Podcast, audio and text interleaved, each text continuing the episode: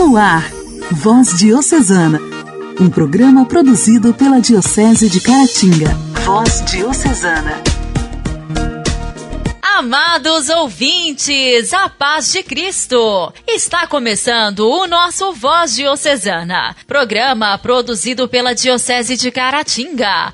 Um grande abraço a cada um de vocês em sintonia. Quero dizer que é uma honra te fazer companhia no seu lar, no seu carro, no seu trabalho. Desejo que o seu dia seja de muitas bênçãos, paz, realizações. Voz Diocesana. Voz Diocesana. Um programa produzido pela Diocese de Caratinga. Celebramos neste dia a santidade de um grande santo da nossa igreja, o qual foi digno de ser intitulado de Grande, Santo Alberto Magno. Nasceu na Alemanha em 1206, numa família militar que desejava para Alberto a carreira militar ou administrativa. Partiu muito jovem para a Itália, em Pádua, dedicando-se aos estudos das chamadas artes liberais, gramática, retórica, dialética, aritmética, geometria, astronomia e música, ou seja, manifestando interesse pelas ciências naturais. Após sua ordenação sacerdotal, seus superiores destinaram-no ao ensino em vários centros de estudos teológicos. Suas qualidades intelectuais permitiram-lhe aperfeiçoamento nos estudos de teologia na universidade mais célebre desta época, a de Paris. A partir de então, Alberto dedicou-se à atividade de escritor. No ano de 1254, Alberto foi eleito superior da província Teutônia dos Padres Dominicanos, que incluía comunidades distribuídas entre a Europa Central e a do Norte. Alberto distinguiu-se pelo zelo com que exerceu tal ministério, visitando as comunidades e exortando os irmãos à fidelidade, aos ensinamentos e aos exemplos de São Domingos. Alexandre IV, Papa na época, percebeu os dotes de Santo Alberto e quis tê-lo ao seu lado, em Roma, em Viterbo. O mesmo Papa nomeou o bispo numa diocese que passava por um momento difícil. De 1260 a 1262, Alberto exerceu este ministério com dedicação, levando a paz e a concórdia à região.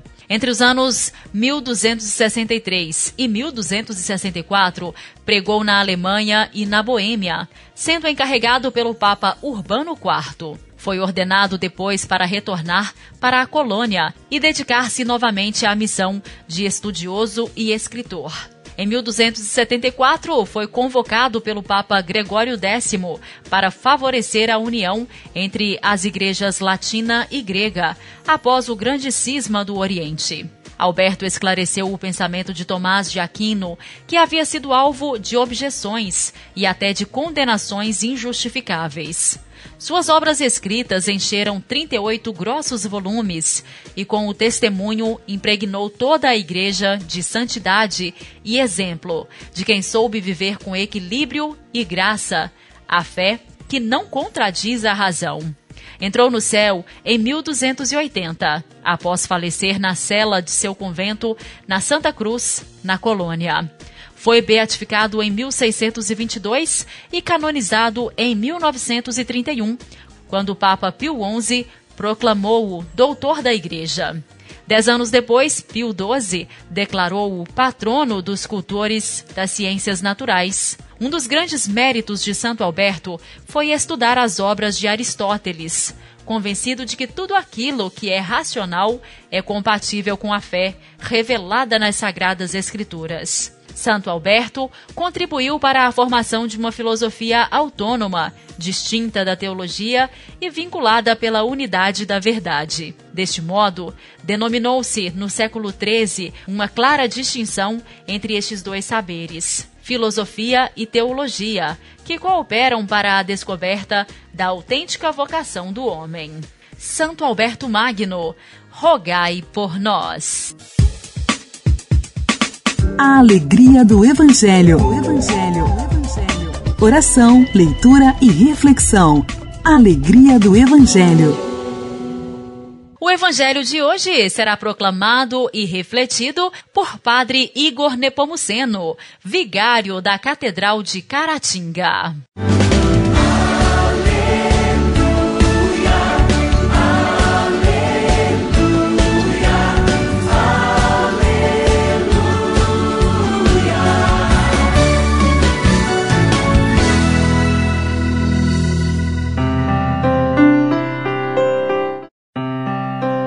Caríssimos irmãos e irmãs, que a paz esteja com vocês. Vamos neste momento refletir o Evangelho de Jesus Cristo segundo Lucas, conforme o capítulo 18, versículos 35 a 43. Quando Jesus se aproximava de Jericó, um cego estava sentado à beira do caminho pedindo esmolas. Ouvindo a multidão passar, ele perguntou o que estava acontecendo. Disseram-lhe que Jesus Nazareno estava passando por ali. Então o cego gritou: Jesus, filho de Davi, tem piedade de mim. As pessoas que iam na frente mandavam que ele ficasse calado, mas ele gritava mais ainda: Filho de Davi, tem piedade de mim. Jesus parou e mandou que levassem o cego até ele. Quando o cego chegou perto, Jesus perguntou: O que queres que eu faça por ti? O cego respondeu: Senhor, eu quero enxergar de novo. Jesus disse: Enxerga, pois, de novo, a tua fé te salvou. No mesmo instante, o cego começou a ver de novo e seguia Jesus, glorificando a Deus. Vendo isso, todo o povo deu louvores a Deus. Palavra da salvação. Glória a vós, Senhor.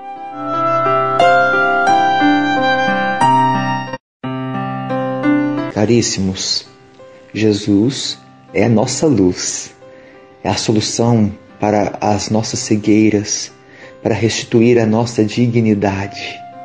Vejam quantas são as situações que nos fazem também estar cegos, quantas ideologias, quantos modos de pensar nos afastam do caminho de Deus, do caminho da luz e assim acabam nos oprimindo, roubando a nossa dignidade. Sim, Jesus quer restituir a nossa visão.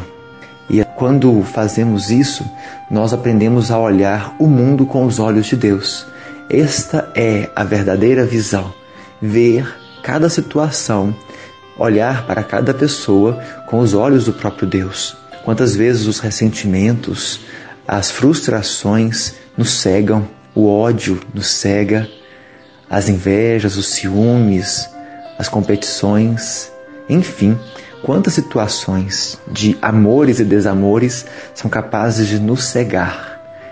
Sim, mas Jesus está pronto e tem poder para restituir a nossa visão, para nos tirar das trevas da cegueira. Para isso é necessário que tenhamos a audácia desse cego, pedindo que ele cure nossas cegueiras e que assim nós possamos enxergar de novo e que as maravilhas experimentadas em nossas vidas a partir do encontro com Jesus sejam para glorificar a Deus. Nós também somos convidados a fazer como a multidão que, vendo as maravilhas de Deus, não cessemos de louvar a Deus. Sim, este é nosso dever e salvação. Dar graças a Deus por todas as maravilhas que Ele realiza em nossas vidas. Quantas vezes estamos com os olhos fechados para contemplar a ação misericordiosa do nosso Deus? Que Ele abra nossos olhos e abra também nossos lábios para contemplar Suas maravilhas e louvá-lo a cada dia. Que Deus abençoe você e sua família, restituindo a visão. Um abraço, fica na paz.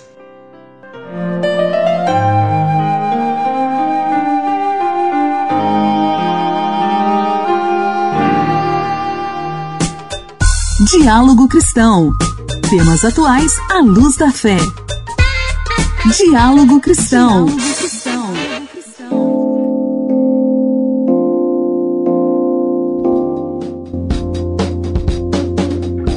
O Brasil possui pelo menos 12 milhões e meio de pessoas com diabetes.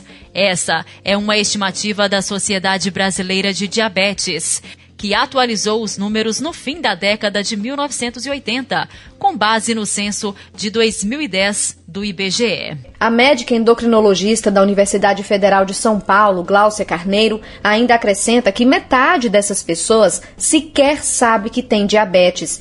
Gláucia Carneiro classifica a doença como silenciosa e traiçoeira. Por isso, defende a prevenção e realização de exames de rotina, principalmente em pessoas que têm mais risco de adquirir a doença.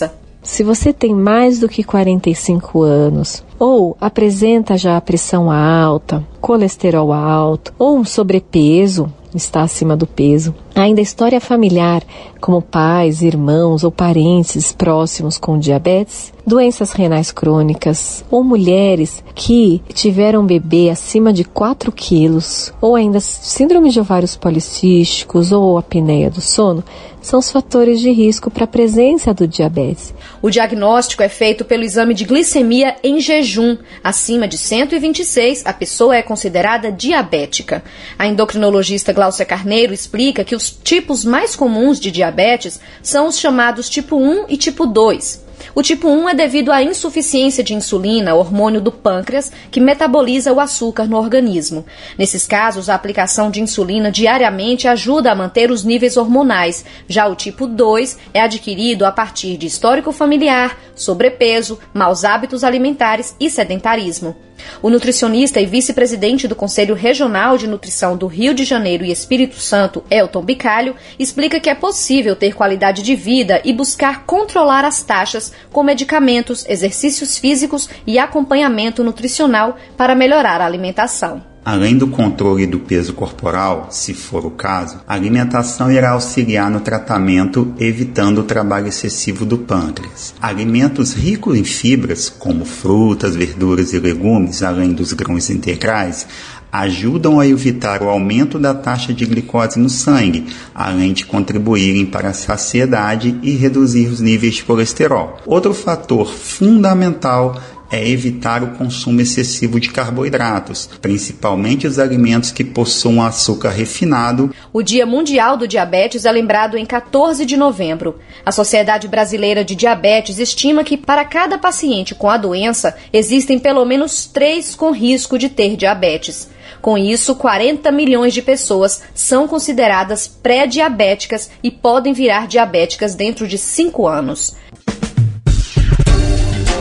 Voz Diocesana. Voz Diocesana. Um programa produzido pela Diocese de Caratinga. Pai nosso, gritamos o teu nome.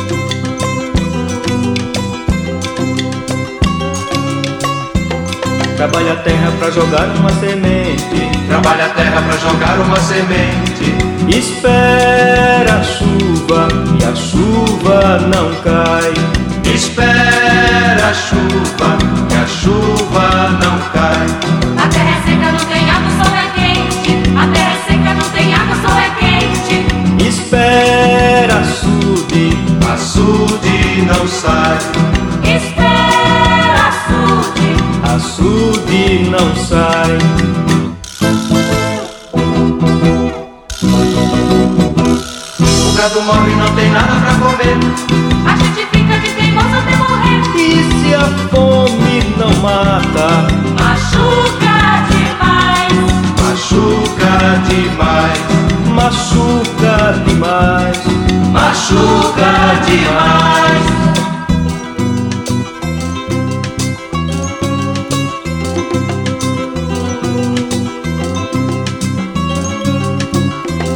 Quando não chove a gente muda pra cidade. Quando não chove a gente muda pra cidade.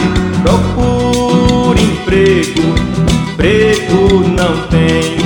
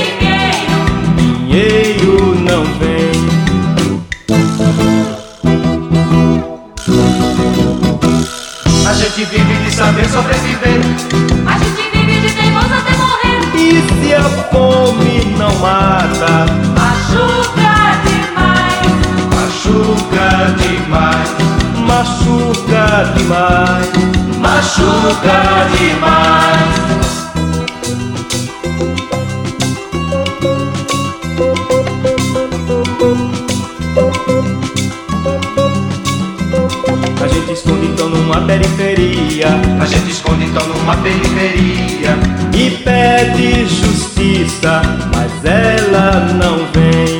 E pede justiça, mas ela não vem. A gente cansa de esperar um novo dia. A gente cansa de esperar um novo dia. Persegue a chance, Se sente ninguém.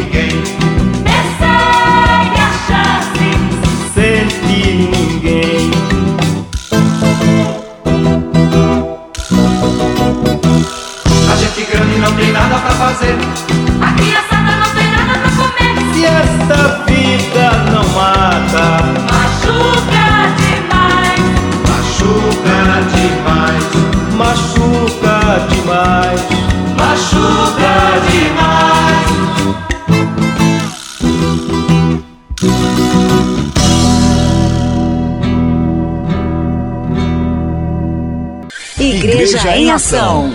Formação, CNBB, notícias, Vaticano, diocese, não paróquia, a minha fé. Igreja em Ação. Igreja em Ação.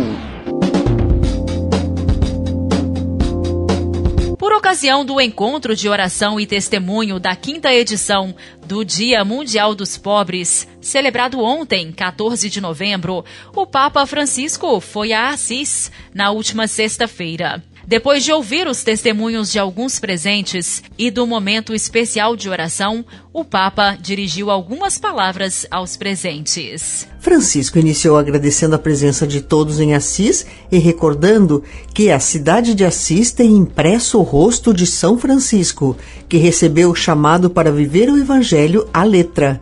E disse que, embora a sua santidade de alguma forma nos assusta, porque parece impossível imitá-la, devemos recordar certos momentos de sua vida que valem mais do que os sermões e falou dos pequenos sacrifícios, os fioretti, que o santo fazia, que foram reunidos para mostrar a beleza da sua vocação.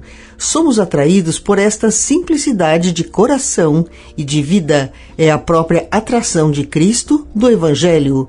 O Papa recordou uma dessas passagens quando Francisco, vivendo na extrema pobreza, conseguia alguma coisa para comer, e embora fosse pouca, ele sempre a considerava como um tesouro do qual não se considerava digno, e dizia: È proprio questo che io reputo un grande tesoro, perché non c'è nulla, ma quello che abbiamo è donato dalla provvidenza ha questo pane. É precisamente isto que considero um grande tesouro, porque não há nada, mas o que temos nos foi dado pela providência.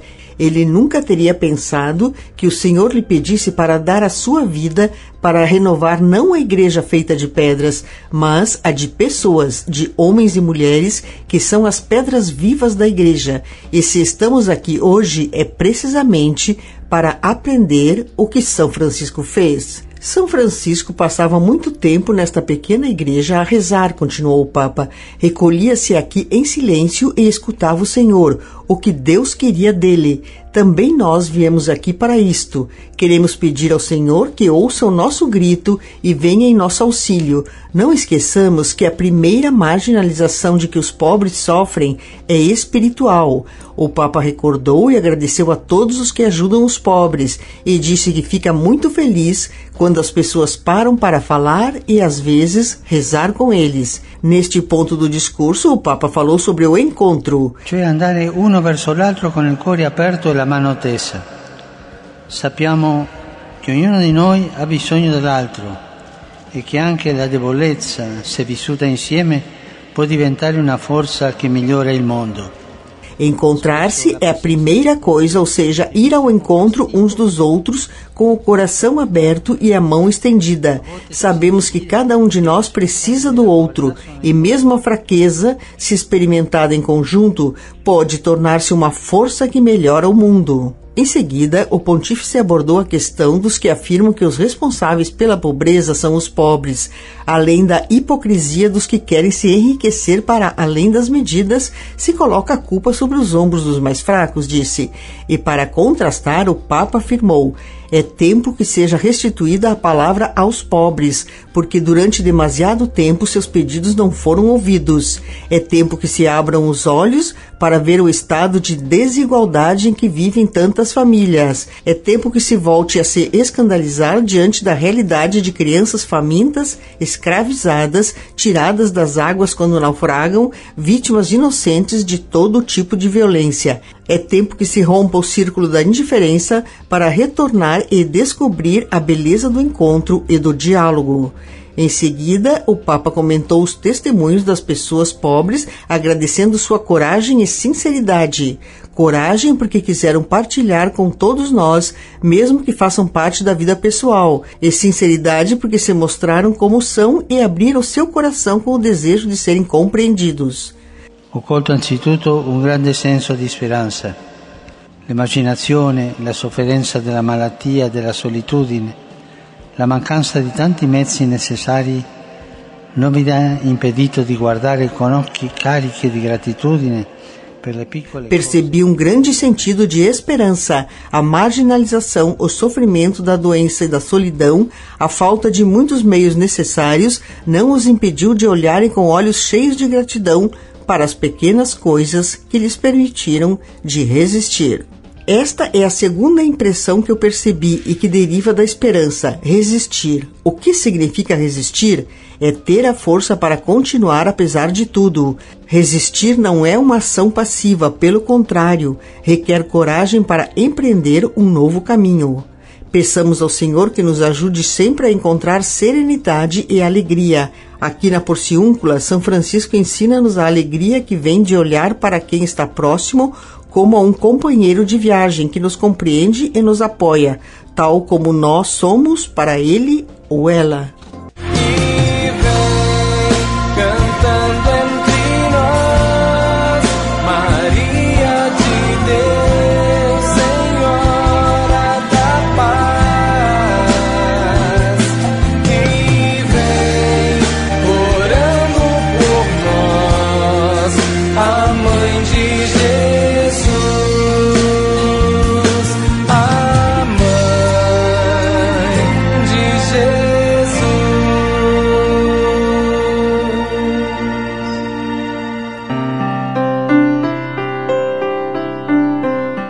Amado povo de Deus, paz e bem, eu sou o Padre Marlone e pelo nosso Voz Diocesana, esse é o Momento Mariano. Momento Mariano. Mariano. Vejam, gente, na vida de um casal, o que acontece por trás das portas fechadas? Podemos pensar que só coisas boas, mas nem todas as portas fechadas escondem paixão e afeto. Em um grande número de casos, Portas fechadas escondem mágoa e tristeza. Relacionamentos que em público parecem estáveis e tranquilos podem ser, nas piores situações, caldeirões de maus tratos e violência. E como temos visto nessa violência entre o casal, entre a família, nos nossos noticiários ultimamente. Na vida de Maria, por exemplo, não temos indício do que os amigos e os parentes dela, com exceção de Isabel, disseram sobre o fato de ela ter ficado grávida fora do matrimônio. Já que conhecemos o final da história, supomos que eles lhe deram apoio e ajuda, mas podem ter se mostrado contrários e hostis. Podem ter feito comentários sarcásticos sobre o seu estado e sua virtude quando ninguém, a não ser Maria, podia ouvi-los. De modo inverso, eles podem ter sido carinhosos e protetores, a despeito do que o resto da aldeia estava dizendo. O fato é que simplesmente não sabemos o que se passa por trás das portas fechadas da vida das outras pessoas. Essa é uma das principais razões por que é tão essencial que nos abstenhamos de julgar a vida e o comportamento de outras pessoas. Quando estamos tentados a ser críticos, convém lembrar que o que parte de nós volta para nós. Eu sempre gosto de lembrar isso. Nós somos o espelho dos outros e os outros são os nossos espelhos. Tudo que você deseja para o outro pode ter certeza que volta para você, o de bom e o de ruim. É quase certo que aquilo que mais criticamos na vida de outra pessoa será aquilo que algum dia alguém criticará na nossa. E aí, meu irmão e minha irmã? Você tem a tendência a fazer juízo crítico sobre as outras pessoas ou está disposto a viver e deixar de viver isso? É preciso renunciar à tentação de criticar os outros. Ficamos hoje então por aqui. Um forte abraço. Deus te abençoe.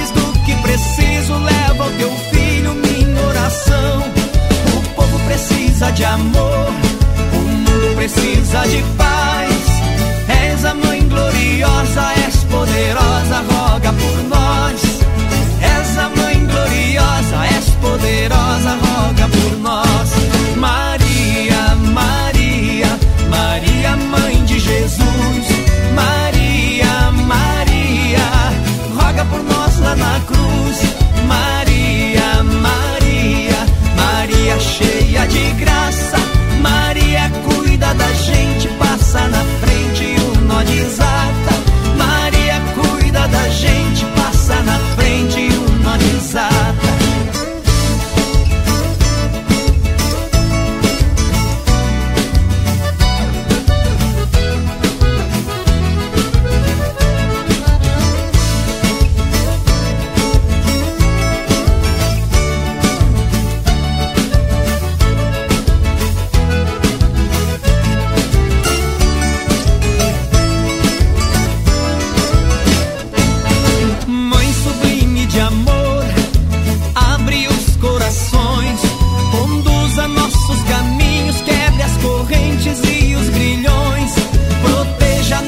famílias com teu manto sagrado.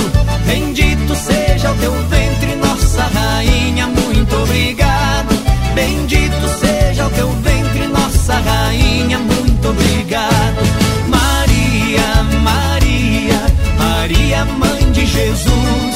Maria, Maria, roga por nós lá na cruz. Maria, Maria, Maria cheia de graça vida da gente passa na frente.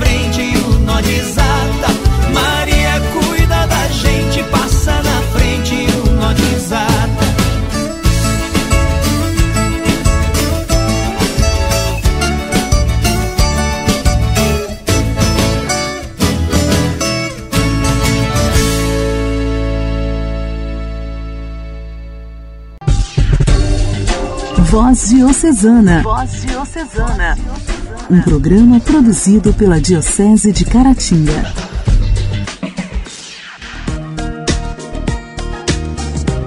Caros ouvintes do Voz Diocesana, o programa de hoje está chegando ao fim. Espero que tenham gostado. Antes de finalizar, vamos pedir a Deus que nos livre de todo o mal especialmente aquele disfarçado de bem. Que nada abale a nossa fé, nem tire nossa alegria de viver. Que nada tire o brilho do nosso sorriso e a força do nosso coração. Amém. Ótima semana! Fique em paz. Você ouviu Voz Diocesana, um programa da Diocese de Caratinga. Voz Diocesana.